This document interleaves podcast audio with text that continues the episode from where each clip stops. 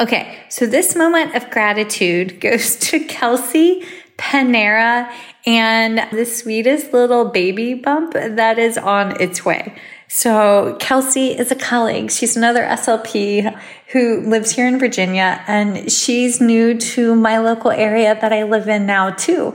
And she reached out and said, Hey, I'm new. I love PFD and AAC and tiny humans and sounds interesting, but do you want to meet for lunch? And I was like, Oh my God, I'm going to have an SLP friend because like, I don't know anybody in Staunton. And Kelsey, thank you for meeting me and being truly just a ray of sunshine and a light. And you're going to be the best boy mom ever. Remember, tuck it down, then put the diaper on. Otherwise, the pee goes everywhere. But I am so grateful for your kindness because I was feeling very lonely and isolated from SLPs because I hadn't basically talked to another SLP since we moved. So, thank you for your kindness and inviting me to Panera. That was so much fun, and I can't wait to do it again. So, there it is. Thanks.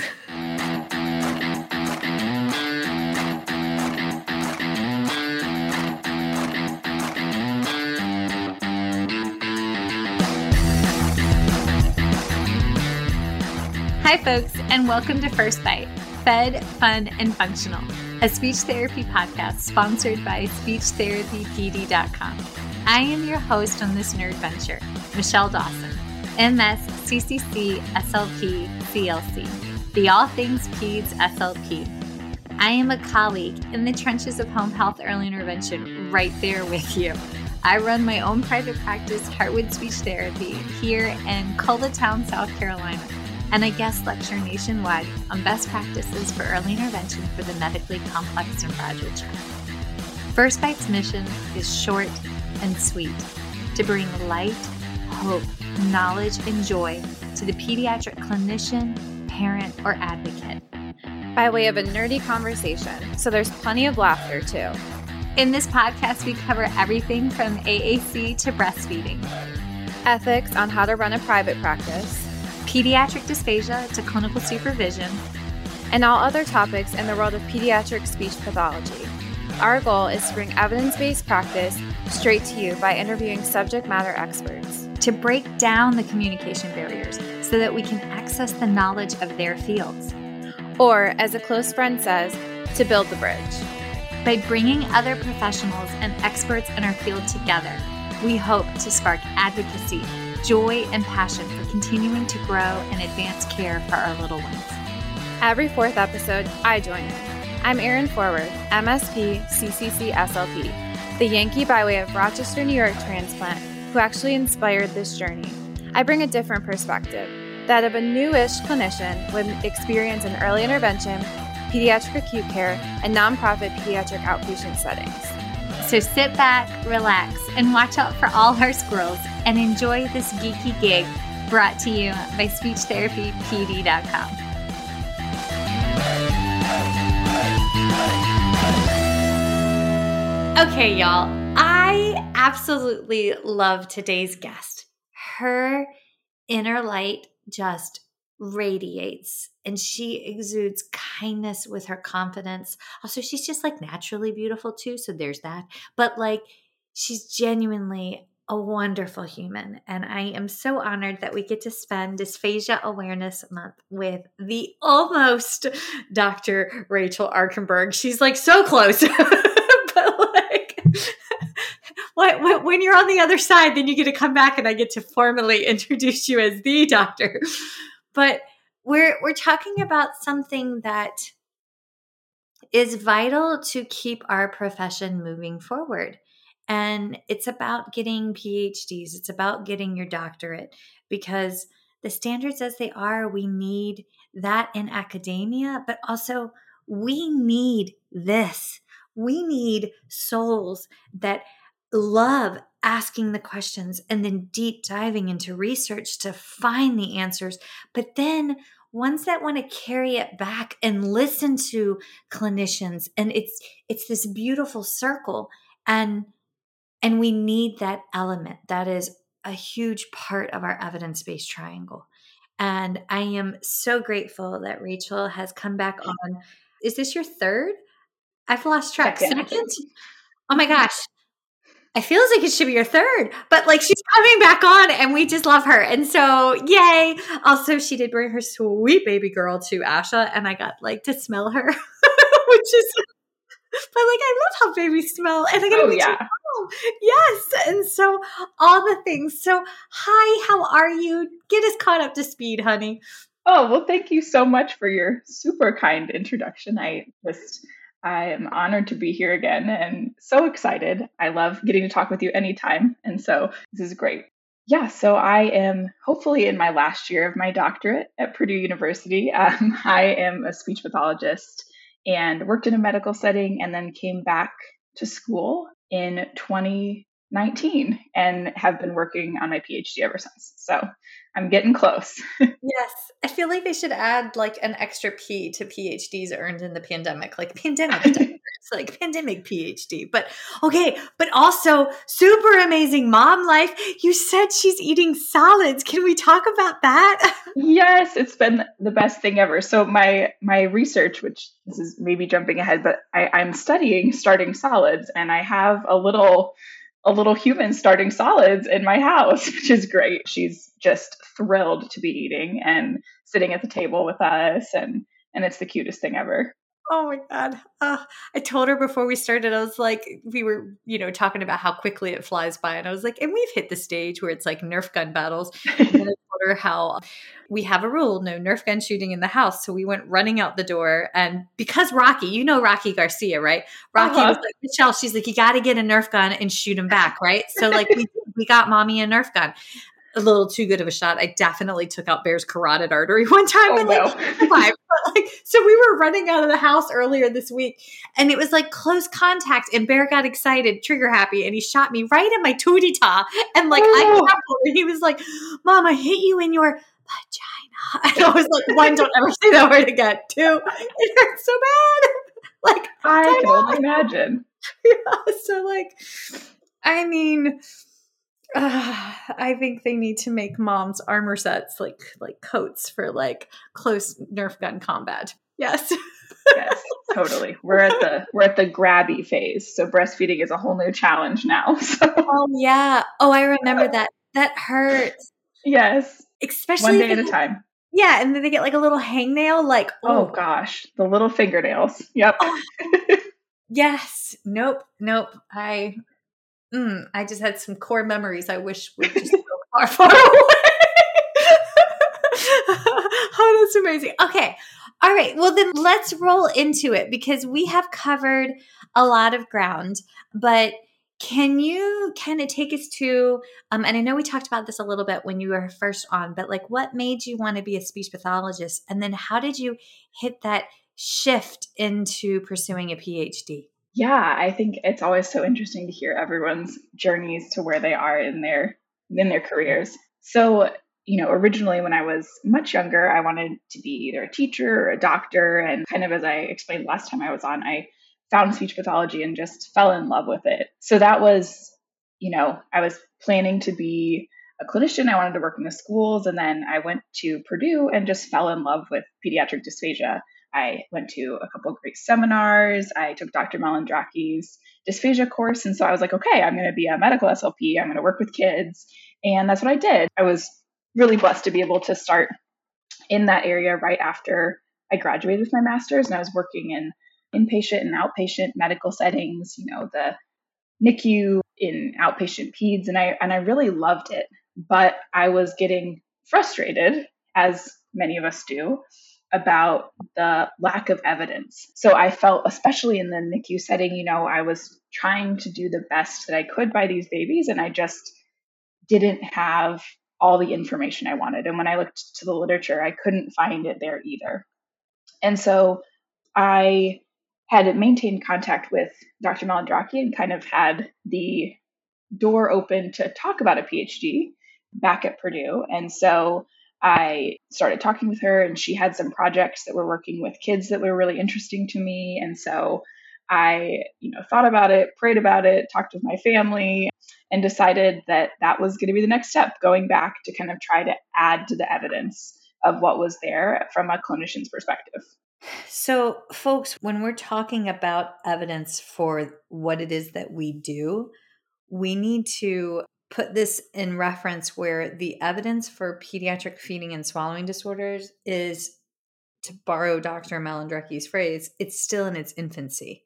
Like we're still, I mean, it's so fresh.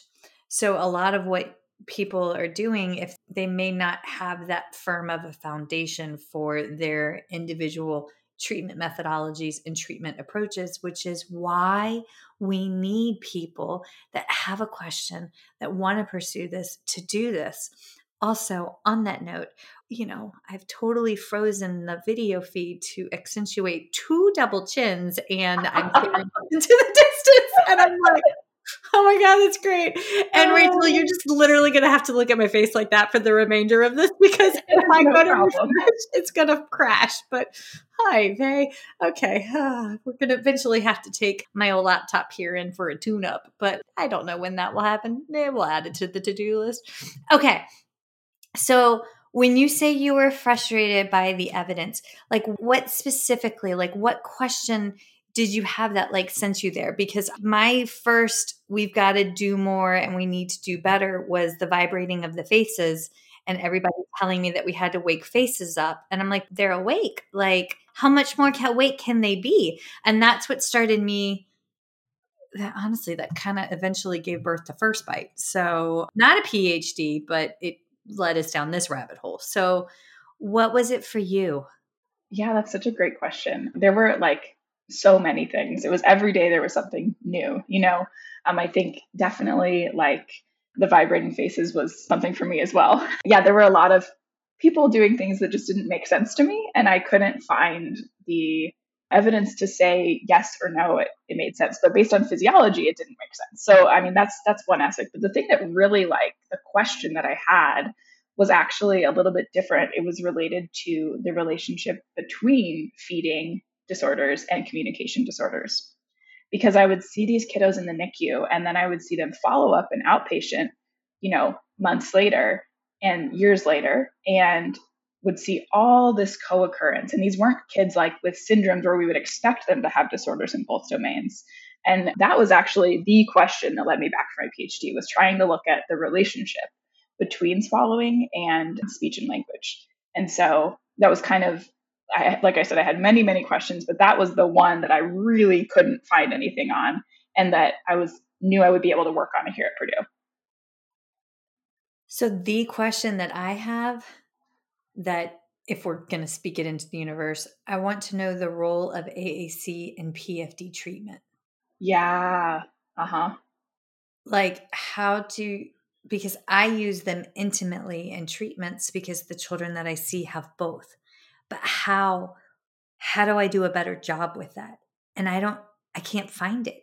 And that question is too broad that question is you have a question but then when you go to do a research project don't you have to like super narrow it down like to like a nanobyte in comparison? It's been so interesting you know i think so many of us clinicians have so many questions and then the phd process is really teaching you how to be a scientist and that's so different and i think your your point is something I'm still learning all the time is like, so, you know, we have these really super interesting questions, and then how do we actually get reliable information to help us answer them? And often that is like taking 15 steps back and making it very small and measurable.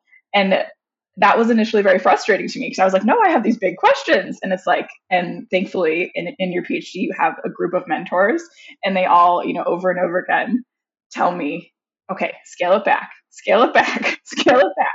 We have to start somewhere and then you can build. But yeah, you're right. It, you have to make it a much smaller chunk to start with. Yeah.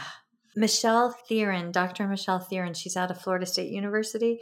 She talks about AAC, but she talks about making friends with AAC and like play. How do you play? How, and then she was like, she's like, but you can't just research like play is too big. And so she had to like whittle it down to these tiny little, and I was like, but the way she described that, because it was just like, but like the combo of those two, yeah, no, we're this is one day. That's why when you pitched this idea to me, I was like, this is perfect because I my soul needs to hear this again. But I only know academia from the world of in the perspective of undergrad and grad school, right? So like I don't know what what does it actually look like to get a PhD in dysphagia? How different is that? What a mind shift is it? Yeah, I think that's a great question and one that I I like definitely didn't know how different it would be going into my PhD and I have like since learned that. Because I think like so many of us SLPs are so motivated to learn more and we're very like oriented oriented toward excellence and achievement and and so a phd can kind of feel like a next step sometimes when i hear people talking but i think i've come to think of it as kind of just a different path. So they work together beautifully but it's a very different kind of training. So like i said a little earlier it really is a scientific degree. And so you're you know using all this clinical information you have but you are at the end of the day learning how to be a good scientist. So it's kind of crazy because, you know, thankfully I still do get to spend time in the clinic and work PRN, but like my day to day work looks much more similar to my biomedical engineering husband's work than it did to like, you know, my mom who worked in a school and what I thought I would do as an SLP. So yeah, it's a totally different focus, and and I think um, I didn't quite realize how different it would be, but it's all in service of our learning and profession it's just that, you know, like I was saying before, you have to learn all these scientific skills to be able to answer our clinical questions. And so it, it's a lot of um, background work before you can get to the really good stuff. So, in in the world of our fields, I know that there's clinical science doctorates, there's SLPDs, then we have some that pursue educational doctorates, and then some are the PhDs.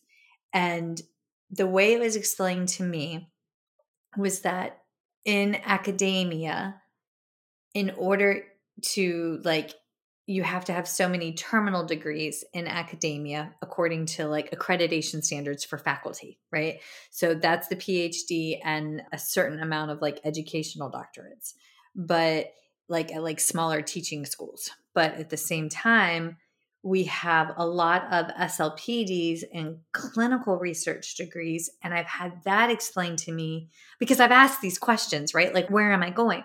And they talk about like how those degrees are more for clinicians that want to engage in research, but it's a far different than a PhD, which is a researcher that like wants to maybe engage in clinical. Is that like a fair am I butchering that, Rachel? Like where are we? I think that's consistent with what I've heard and I have to, you know, to be honest, I didn't go down a lot of routes exploring options. I had done research before I knew I liked it. And so, you know, I didn't really explore the SLPD or EdD. I just went for the PhD. So, you know, I may not be the best person to explain the difference. I will say that in the PhD process, it definitely is the scientific training is the primary portion. And then you can use that scientific training toward clinical questions, toward other, you know, I know people with PhDs who are in clinical positions, and it doesn't completely limit you to academia, but it is geared toward like scientific research. I'm at an R1 research institution, which there's different kinds of universities and that one is is very research focused. So, you know, my PhD experience is always through that lens of, you know, I'm at a research institution and I'm being trained in research. And so there is definitely variation in different programs, but that's my experience. Okay. So R1, I had not heard of the difference between a teaching institute versus like an R1 or an R2 until I went into faculty. And I was like, I was playing along and nodding. And then finally I was like, um, Dr. Burns, I don't know the words that you're using in this moment. You're going to have to translate for me.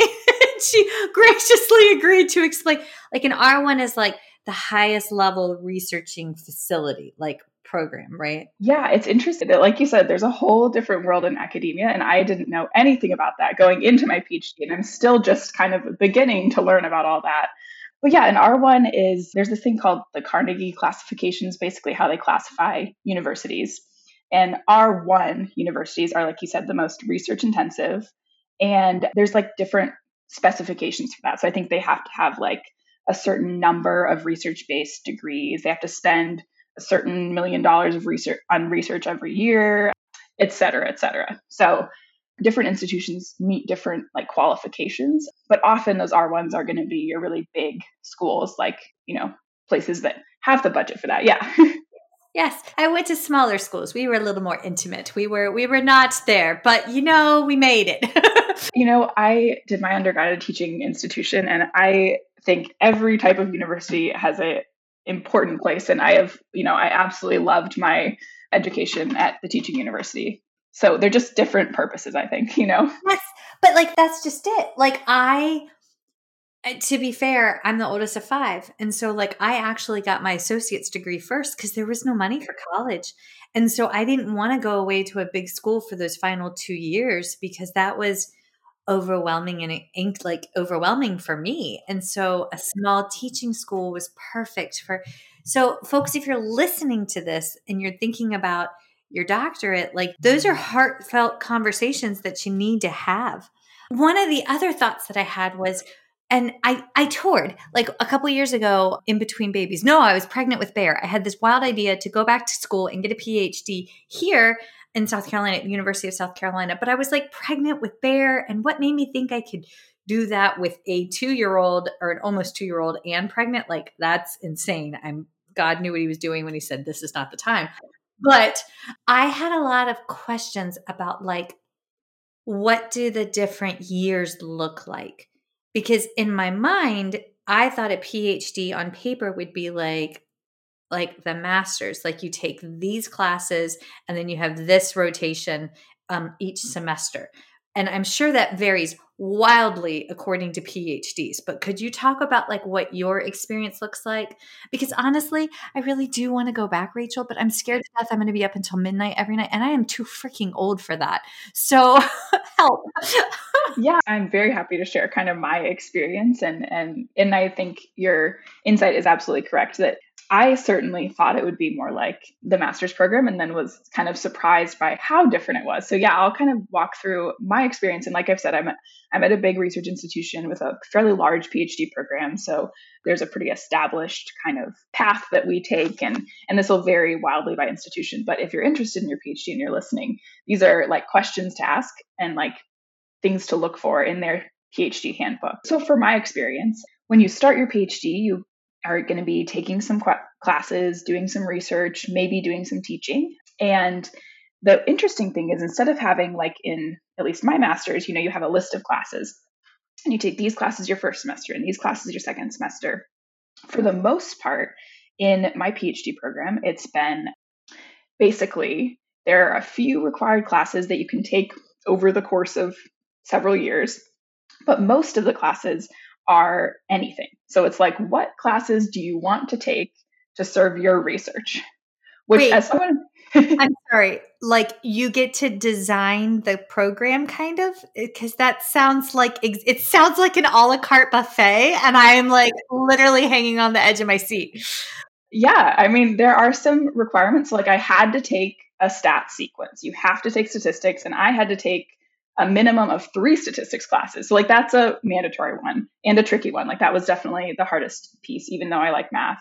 And I had to take grant writing and scientific writing. So there's some like basic classes that you have to take. There's no necessarily like it's not like you have to take this in fall semester of your first year, but there are those kind of standards. And then after that, yeah, it was pretty much a la carte. I could look at classes in our department, and actually, I had to take a lot of classes in other departments just because they want us to be well rounded. So, like, I took a class on human motor development in kinesiology that was all about infant gross motor learning.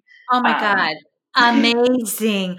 Oh yeah. my God, that so jives now because oh, that was what we talked about the last time. How yes. Rachel. Oh. Yeah, so it's really it's really cool. I mean, I took I took a class on human nutrition across the lifespan in nutrition sciences and I took a class on family structure and how family structure influences health outcomes.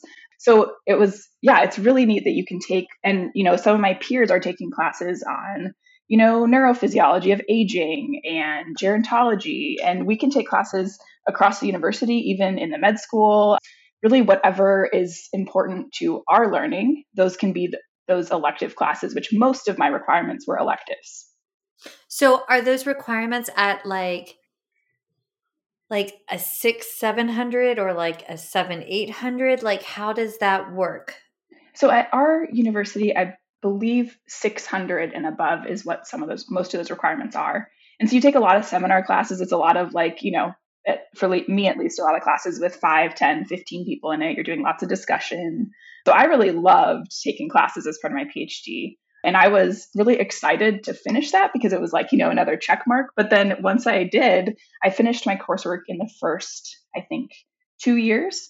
And then I was like, wait, I don't have it. I can't take any more classes. it was kind of sad. I, I, would have been sad then too because I yeah. love, yes. Okay. Your kind of first few years you do, at least for me, I did most of my coursework in the first two years. And that was, I mean, I did have the pandemic in the middle of my PhD. So I definitely did more classes earlier because I couldn't do human research. So I was just like, I'm just going to load up on all my classes, get them all done in mm-hmm. those times when we were not able to to have subjects in the lab. And then throughout that whole time, you're still doing research. So I have in our lab, we always, as PhD students, work at least 20 hours a week on research in our lab. Okay, so the 20 hours a week, what you say you do research, but like in my head, I'm imagining. I mean, this is terrible, but you know the Muppets that didn't really talk, but they just beeped and they pretended they were scientists? So when everybody says they're doing research, that's where my inner brain goes is the Muppets going with the beakers going beep, beep, beep, beep. So like, yeah, help. yeah. So I can give you kind of a like day in the life in the lab. And this is going to really depend on what type of research someone's doing or what their lab is like. But for me, you know, I am in a lab with a good amount of undergraduates, a wonderful PI, Dr. Malandraki, who's very involved. And so we kind of go through different PI. Is she a private like I know who Dr. Malandraki is, but it sounds like private investigator, and like that takes a whole other spin on Dr. Malandraki. I I forget sometimes and use all this jargon, which I apologize. I try very hard not to, but when I start talking about you know my day, it comes out. So PI is um, primary investigator, so the the lead investigator. Yeah, I don't know. Now I kind of see her in a Carmen Sandiego outfit, and now that's amazing. So, like, please, please tell her that she's officially Carmen Sandiego Perfect. of dysphagia. dysphagia, dysphagia, Carmen Sandiego. that's amazing. Yes. Okay. So she's the primary PI. Okay. Yes. So, um, uh, we have a lab space, and so I, you know, if we're in a season like right now, for example, I'm preparing to start data collection. So I'm trying to get everything ready to start collecting data on this project. And so I am, you know, writing protocols. I'm uploading things to like file sharing sites to make sure that all our collaborators can access them. I'm like trying out different softwares to see if they'll work. Um, I'm ordering equipment, you know, lots of kind of random things. And then once people start, you know, participating in the study, I'll be doing Zoom calls with families or having people in lab, um, collecting data. And along the whole way with all of this stuff, we also have a bunch of undergraduates who I'm training and teaching. And, you know, so right now, like we haven't started the project, but I want them to know how to analyze the data before the data is coming in. So they have a bunch of practice data that they're working on. And so, you know, I'll set them up on a computer and be like, okay, teach them how to do the analysis and then they'll practice for a while and I'll come back and check. And um, so it's just kind of a lot of little things that add up to big things. Um, and then we'll go through seasons where it's a lot of, you know, I just finished up a bunch of projects. And so for a while, I was doing a lot of writing. So it was like, I've already collected all my data. So when I say I'm doing quote unquote research, what I'm really doing is sitting down at a computer, looking at my data, graphing my data, writing about my data, reading, um, a lot of reading to try and put it all in context. Um, so it's a pretty um, varied like day, um, but it all is kind of in pursuit of those projects.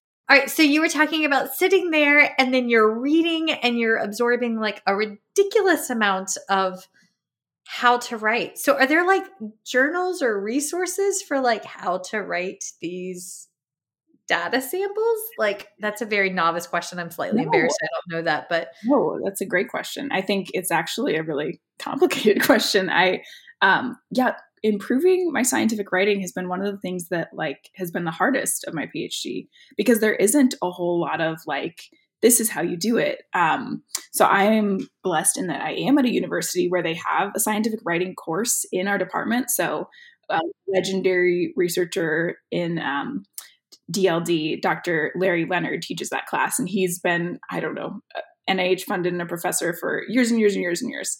And um, so we're lucky enough that we have that class. But even with the whole class, there's still so much to that goes into writing a scientific article. Like I am a great clinical writer. I am very, um, you know, descriptive, and I can write a narrative quite well. But communicating scientifically is a whole different skill set and so that has been you know a challenge and and this is where um, in the phd the mentor mentee relationship is super important because they're the person who's going to be really helping you with that. So like dr malandraki is the one who looks at all my writing gives me um, all my edits and advice. And um, you know over the years i've gotten better incrementally but she still has lots of feedback and um, that's what really helps you grow is that mentor. So that's why you want a really great mentor who will help you with that because you definitely need a guide because it's it's not a straightforward process to learn how to write scientifically, for example. I've gotten feedback that my writing is too emotional and I'm like, "Well, I'm not writing scientifically. My purpose was to be emotional in my writing too." But like we just took on a project which i don't know if they'll be approved but we submitted um, a couple of journals to the journal of speech language and hearing science for pediatric dysphagia in the public schools pfd and oh, dysphagia in the public schools. hasn't been updated in 14 years and dr Gosa was like let's do it and i'm like right so we did it but um, the feedback at, at every turn has just been so overwhelming but i have never been trained. So, like, that's huge. But it also, having a mentor, folks, if you're listening, don't just seek out a mentorship for one aspect of your career. Find mentors for different aspects. Dr. O'Donoghue at James Madison, who was retired chair there, like I reached out to her um, back early earlier this year and was like, I need help learning how to engage with my distance ed students better because that's hard like to create buy-in when they're you know just talking into a computer but like there's a mentor for this so yes and I think an aspect that makes a PhD really different than a clinical master's program. So, like in your clinical programs, you out, you have a cohort of people, and you're doing similar things, and I mean, you have lots of maybe clinical supervisors. But in your PhD, at least in my experience, um, you're you aren't you know, relying as much on the other PhD students. It's really you and your mentor, and um, they're the ones who are kind of guiding you through every step of the way, and that can be um, really wonderful and really challenging. I think every single PhD student I know has, you know, the their mentor becomes a super important person in their life, and it it can be tricky because you know they're busy and you're busy and and they're kind of in charge of your progression the whole entire way. And so you want to have a, a mentor who you can work well with. And i think when we think about applying to master's program you're applying to a program. But when you're applying for a research doctorate you're really applying to a lab or a mentor. So the you know university may matter less than the individual person that you're going to work with because they're the ones who is going to who are going to be you know teaching you about research helping your writing um, showing teaching you how to mentor um, giving you access to things. And i um, i think that's something that is one of the most fundamental differences is that you know yes you do apply to your phd to a certain program but whether or not you get in at that program is really just going to depend on your mentor. And and if you you find a mentor you want to talk to the mentor um, and they may you know you may like them, they may like you, but they may not have space in their lab. And that's nothing, you know, nothing you could have done that to make yourself a better candidate. It's just a matter of like resources and and so that's a really different piece of the application process is it's really all down to what that mentor has resources for and whether or not you guys are a good fit together.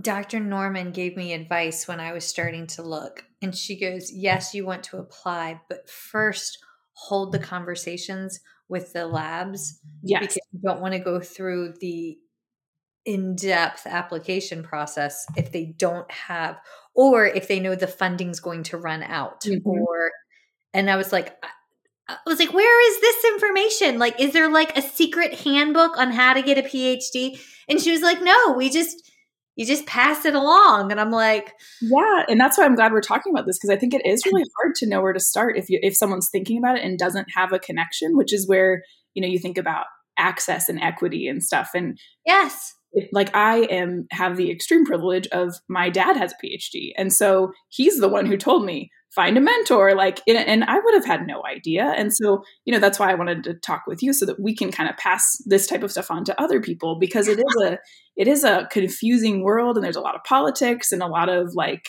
you know do's and don'ts and and i think like this is one example of something that i never would have known if it hadn't been for having an in kind of having a dad who knew who knew this yes yes i mean this is I mean, my parents have their college degrees, but they were the first in their families like to actually obtain that. But like this is a privilege, but like you have to then forge away and then pass it on.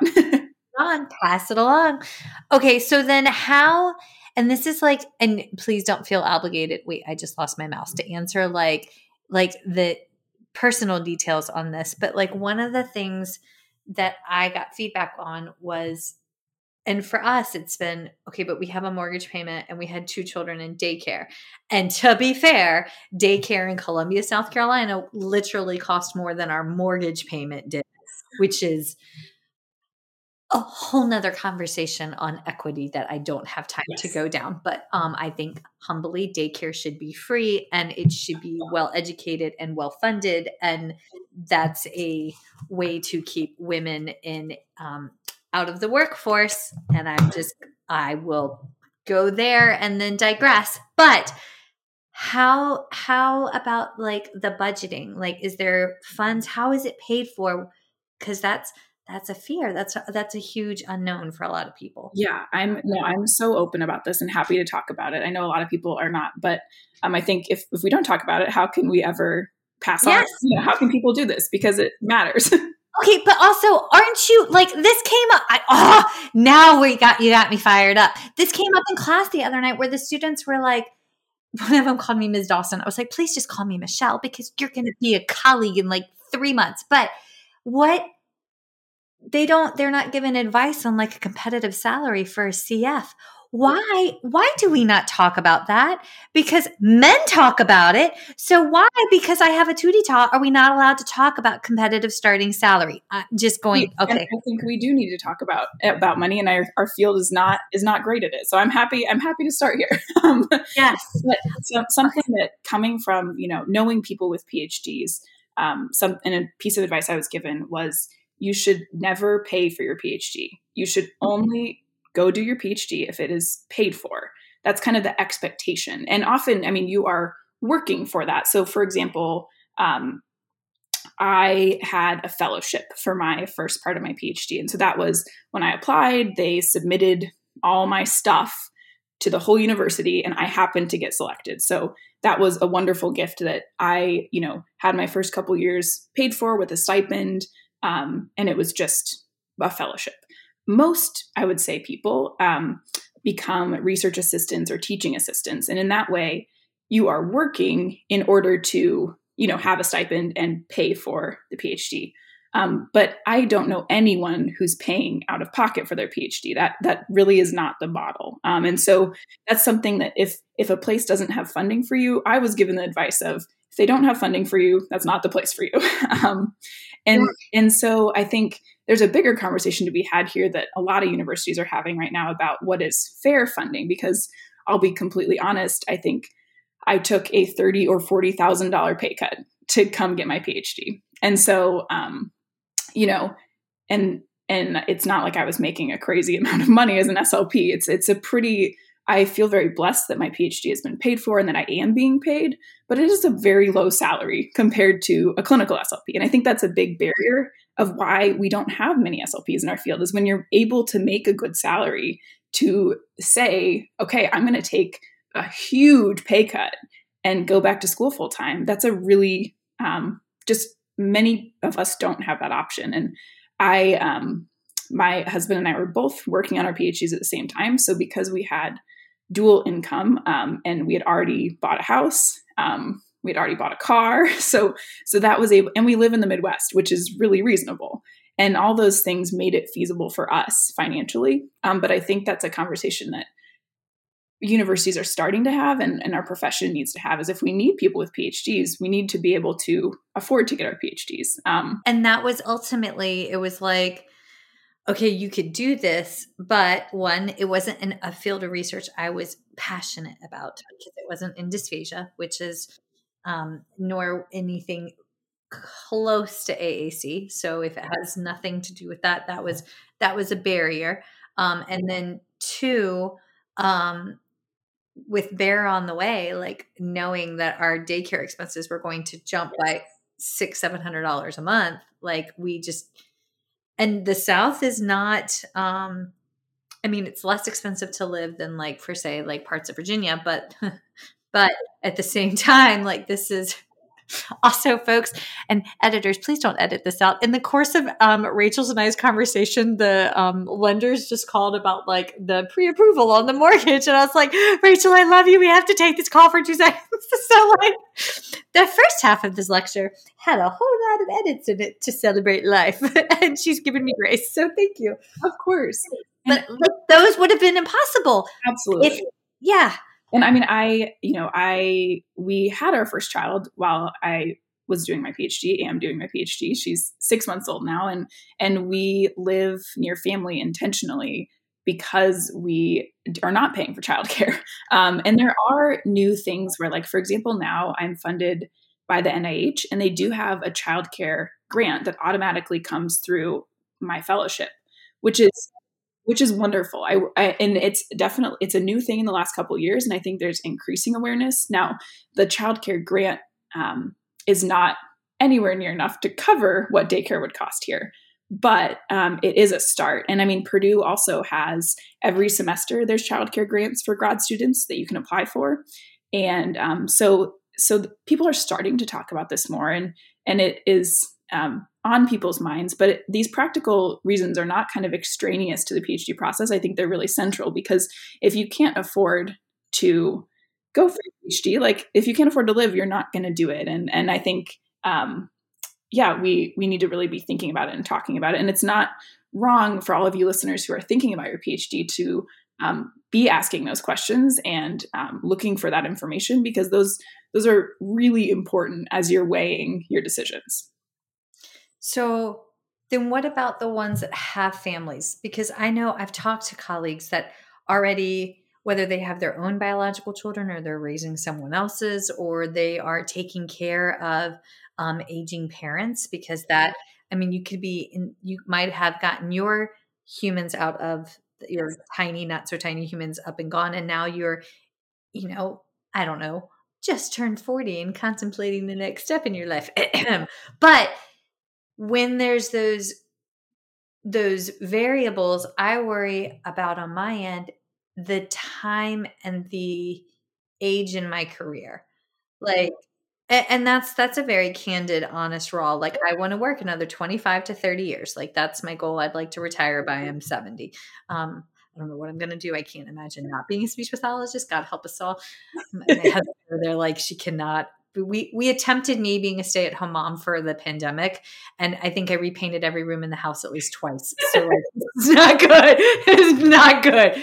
But how much time does it take, like truly, to get a PhD? So that's a good question, and unfortunately, I don't have a great answer. Um, that sucks. It really depends on your program and your mentor. So, um, for example, I'm at a research institution and I'm going full time. It is absolutely a full time job, maybe more than full time. And um, with the pandemic and maternity leave, you know, I'm probably going to, it'll be about five years total. But I've been working full time in it for most of that time.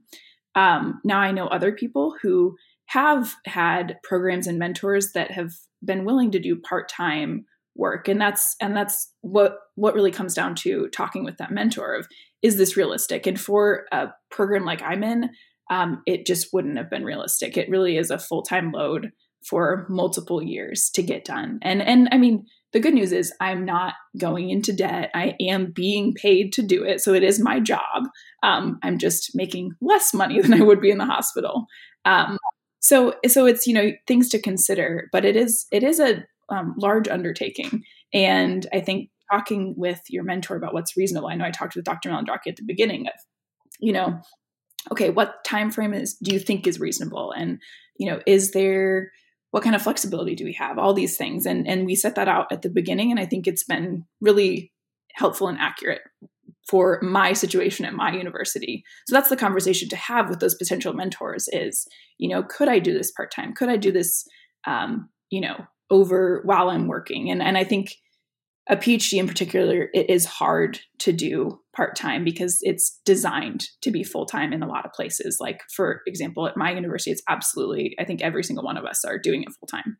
Um, but that's not the case for everyone. I know other people who have different different um, schedules, and so it can be done. Because, I mean, I I enjoy working full time, so that's and I work multiple part time jobs that somehow add up to a several full time jobs. I'm not quite sure and it's so funny when people are like, "So, so what do you do?" I'm like, "Well, which day of the week are you yes. asking about?" Because like that's a different like yeah. this day I do this, this day I do this.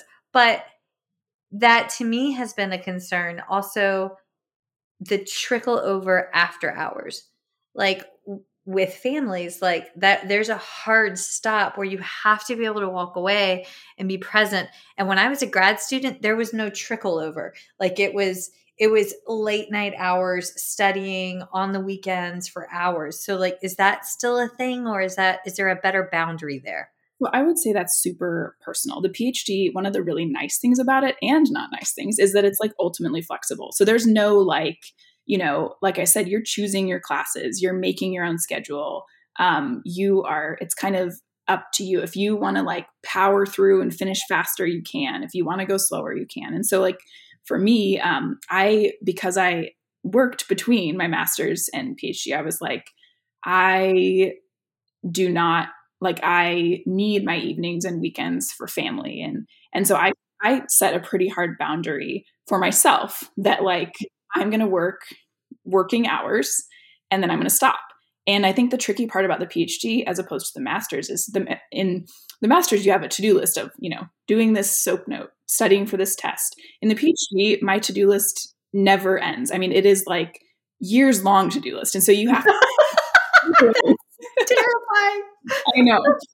And and like literally some of my things are like, okay, work an hour on this thing that is due in 18 months and and so the timeline is very different and and so you are the one who's determining what you're working on and so i kind of made myself a boundary that like okay this is these are my working hours and of course there are times in the phd when we're in a really heavy data collection season where there might be weeks where it's like okay this child is flying in from Texas who has CP and they can only come on a weekend. So, like, I'm going to work that weekend.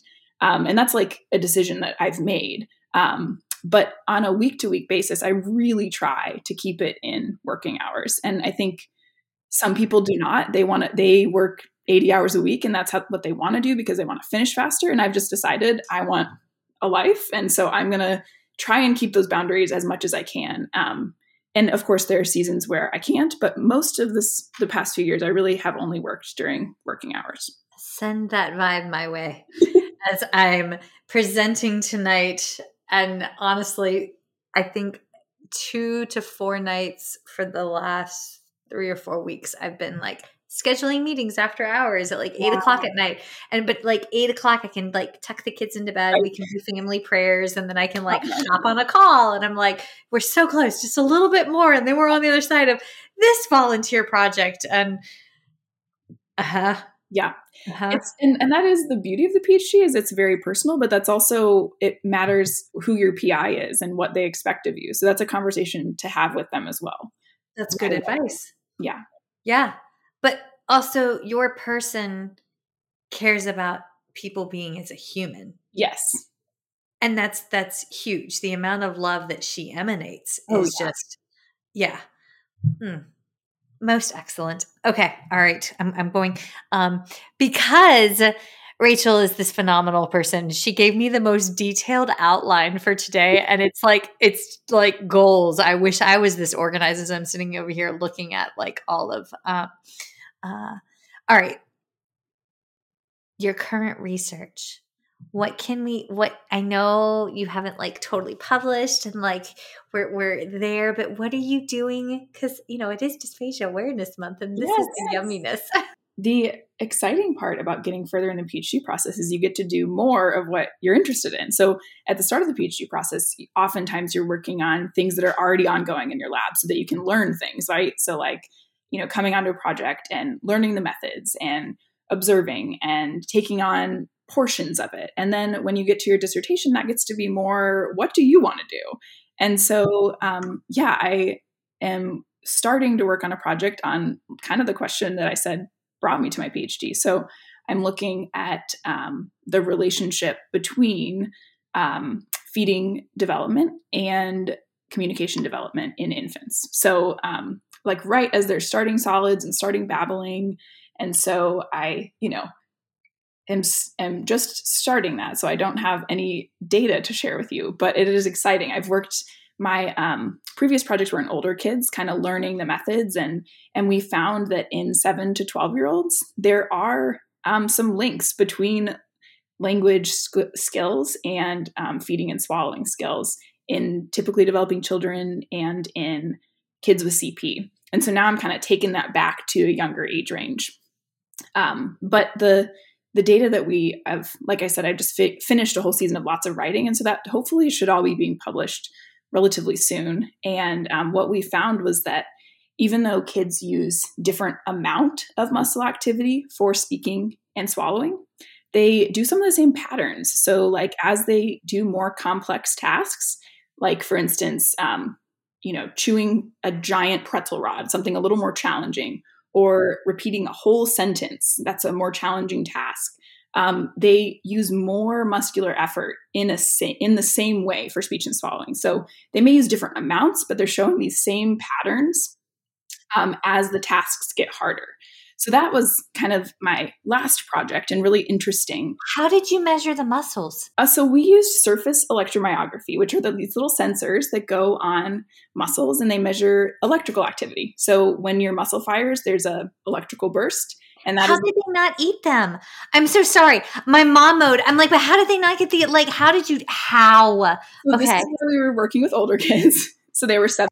So yeah, um, and they were like, we put sensors right around their lips and then on their submental muscle region. And so we did lots of coaching, and they got to f- touch them and put see them on a little stuffed monkey. And um, so these are the things in research that you learn, like how do I get children to not mess with thousand dollar sensors? Um, I, I want to take that class. Okay. so so you ask what I do on a daily basis. So some days were okay. How could we put these sensors on? And yeah, lots of problem solving. But yeah, we found some really interesting results from that. So um, that's going to be being published here soon. And um, then, like I said, I'm going to be doing a different type of study, but also looking at communication and swallowing in those littler kids. So I'm excited to see what we find. So I want to learn more about the evolution of mastication and how that ties in with cognition. Mm, yeah. Because there was some research, and I think it was published in Dysphagia a while ago, um, from Dr. Reva Barewal. Her, she's the woman that created Savorease, those transition crackers. So she partnered with a woman. I think it was at a University of Washington or University of Oregon. I'm butchering this, but they specifically looked at mastication and food preferences for children with Down syndrome, and it was it was really really fascinating how the preferred food group was like a smoosher, like a Uh huh. right Interesting. yeah y'all can't see i'm like making the face while like like the the um the different eating style and so that was what they found but it made sense like on my end as the clinician that have worked with a lot of patients that have down syndrome and they prefer that like IDDSI level 5 consistency um what they found but then they they were talking about the evolution of mastication and cognition and they broached on it but like it didn't deep dive there but i'm kind of like but that makes sense that you gain mature mastication patterns when you're like school age not in our infancy that it makes sense that you're going to have a cognitive growth there because you're starting that's a whole nother stage of cognitive. You see what I'm saying? Oh yeah, and I think that's a super interesting question. I think what you, said just kind of highlighted kind of the nature of research of like they looked at that specifically in one population in Down syndrome, and I think that's kind of like what we're have what we talked about earlier of like dialing your questions back. It's like we may be interested in like okay, I want to know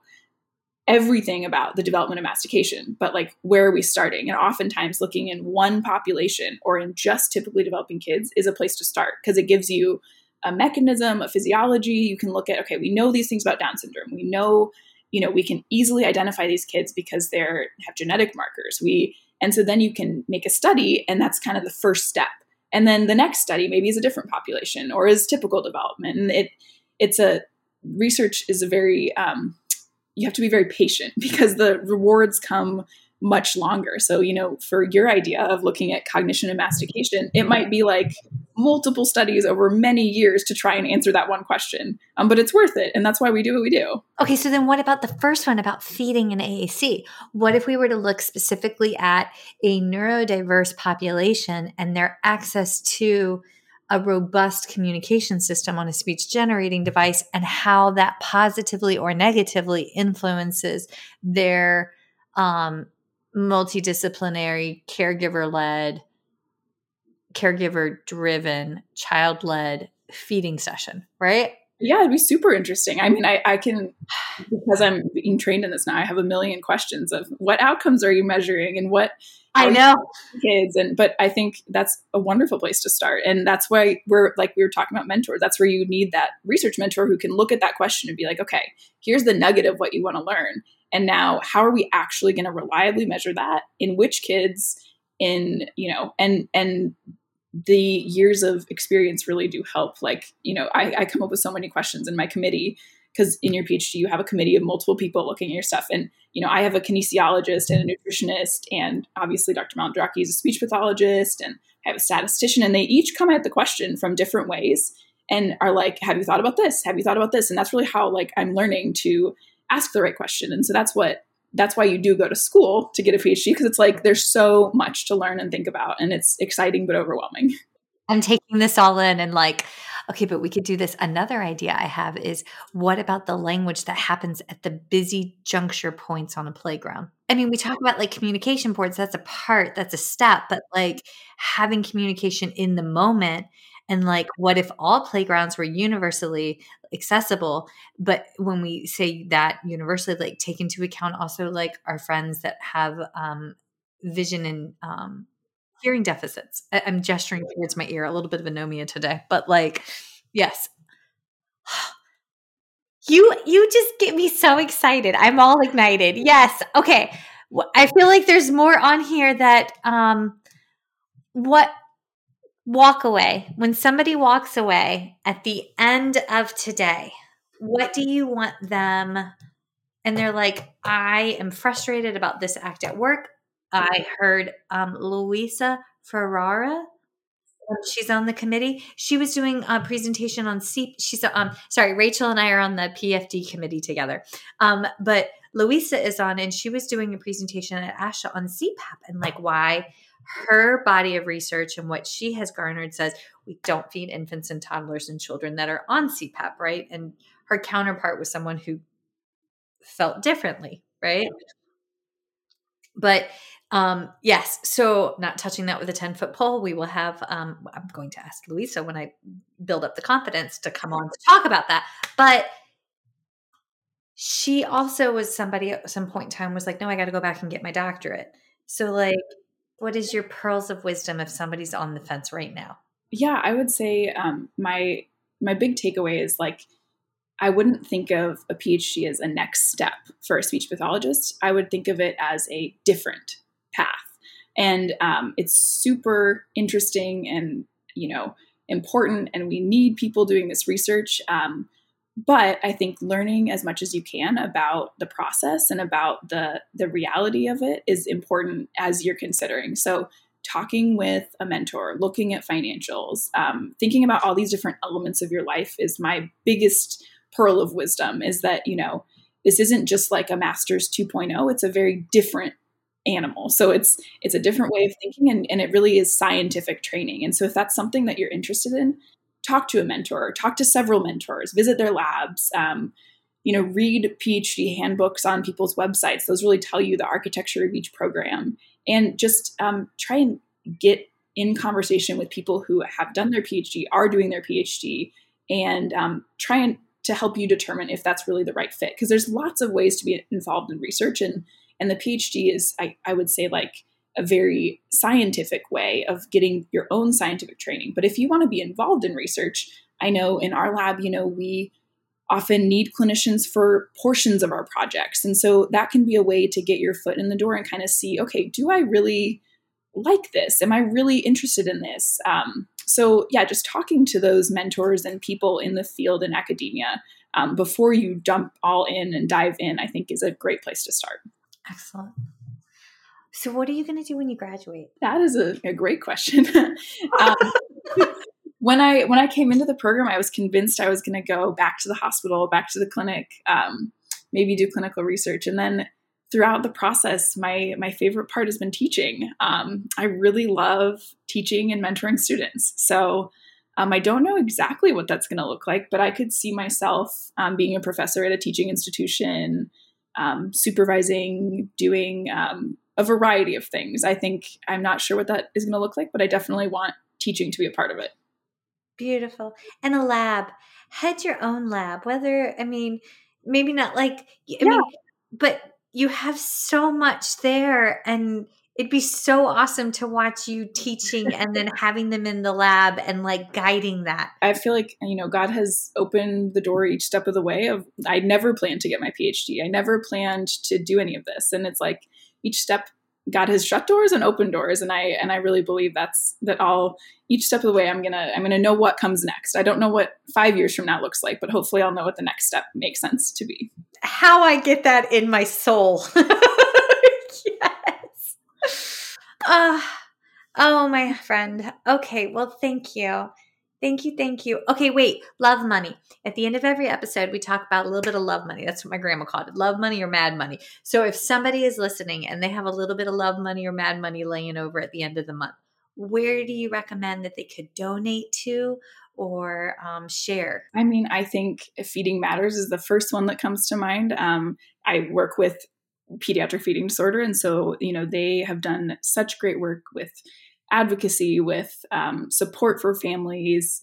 And I think that's a wonderful place to start. Another one um, that's, as a scientist, very near and dear to my heart is Dysphagia Research Society. Um, that's really the premier scientific group studying swallowing. And so, um, donating to that group enables scientists like me and my mentor to keep doing the projects because we can't do these projects without you know funding or places to publish or conferences to go learn at and um, so those are two two organizations that I think come to mind first. Excellent. Okay, so you heard it. If you've got extra mad money or love money, Feeding Matters and Dysphagia Research Society, and um, I love them both. Um, so huzzah for this.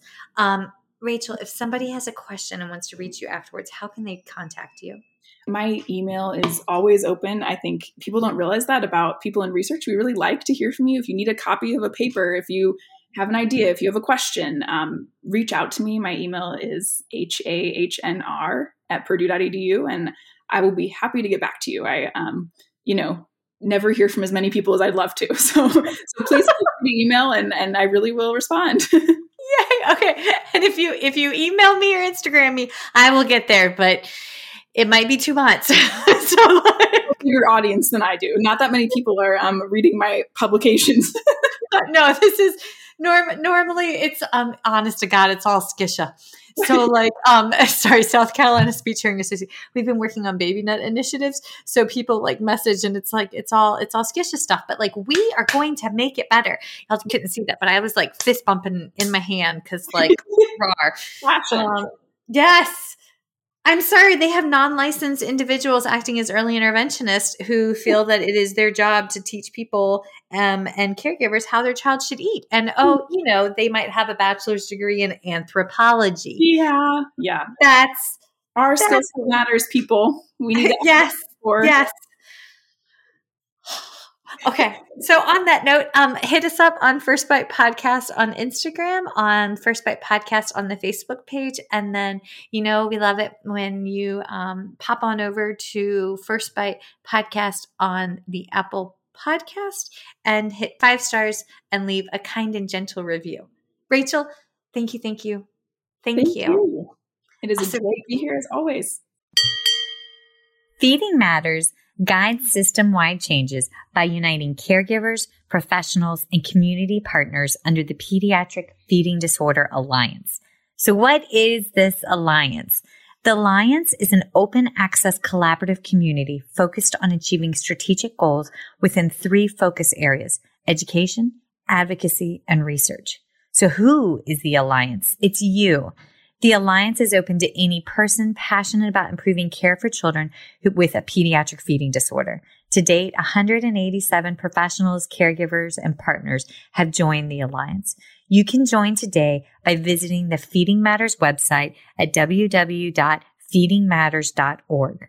Click on PFD Alliance tab and sign up today. Change is possible when we work together. That's a wrap, folks. Once again, thank you for listening to First Bite, fed, fun, and functional. I'm your humble but yet sassy host, Michelle Dawson, the All Things Peds SLP. This podcast is part of a course offered for continuing education through speechtherapypd.com. Please check out the website if you'd like to learn more about CEU opportunities for this episode, as well as the ones that are archived. And as always, remember, feed your mind, feed your soul, be kind, and feed those babies.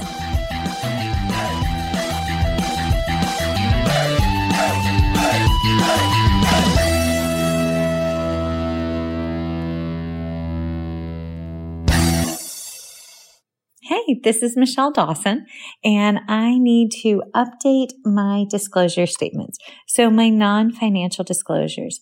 I actively volunteer with Feeding Matters, National Foundation of Swallowing Disorders, NFOSD, Dysphagia Outreach Project, DOP.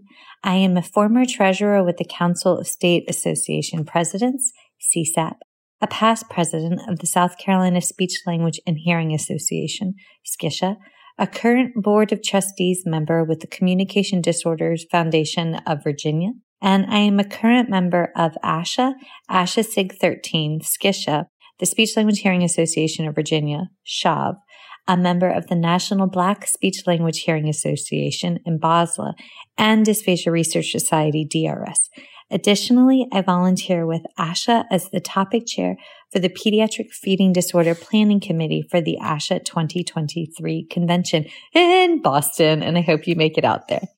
My financial disclosures include receiving compensation for First Bite podcast from speechtherapypd.com, as well as from additional webinars and for webinars associated with understanding dysphagia, which is also a podcast with speechtherapypd.com.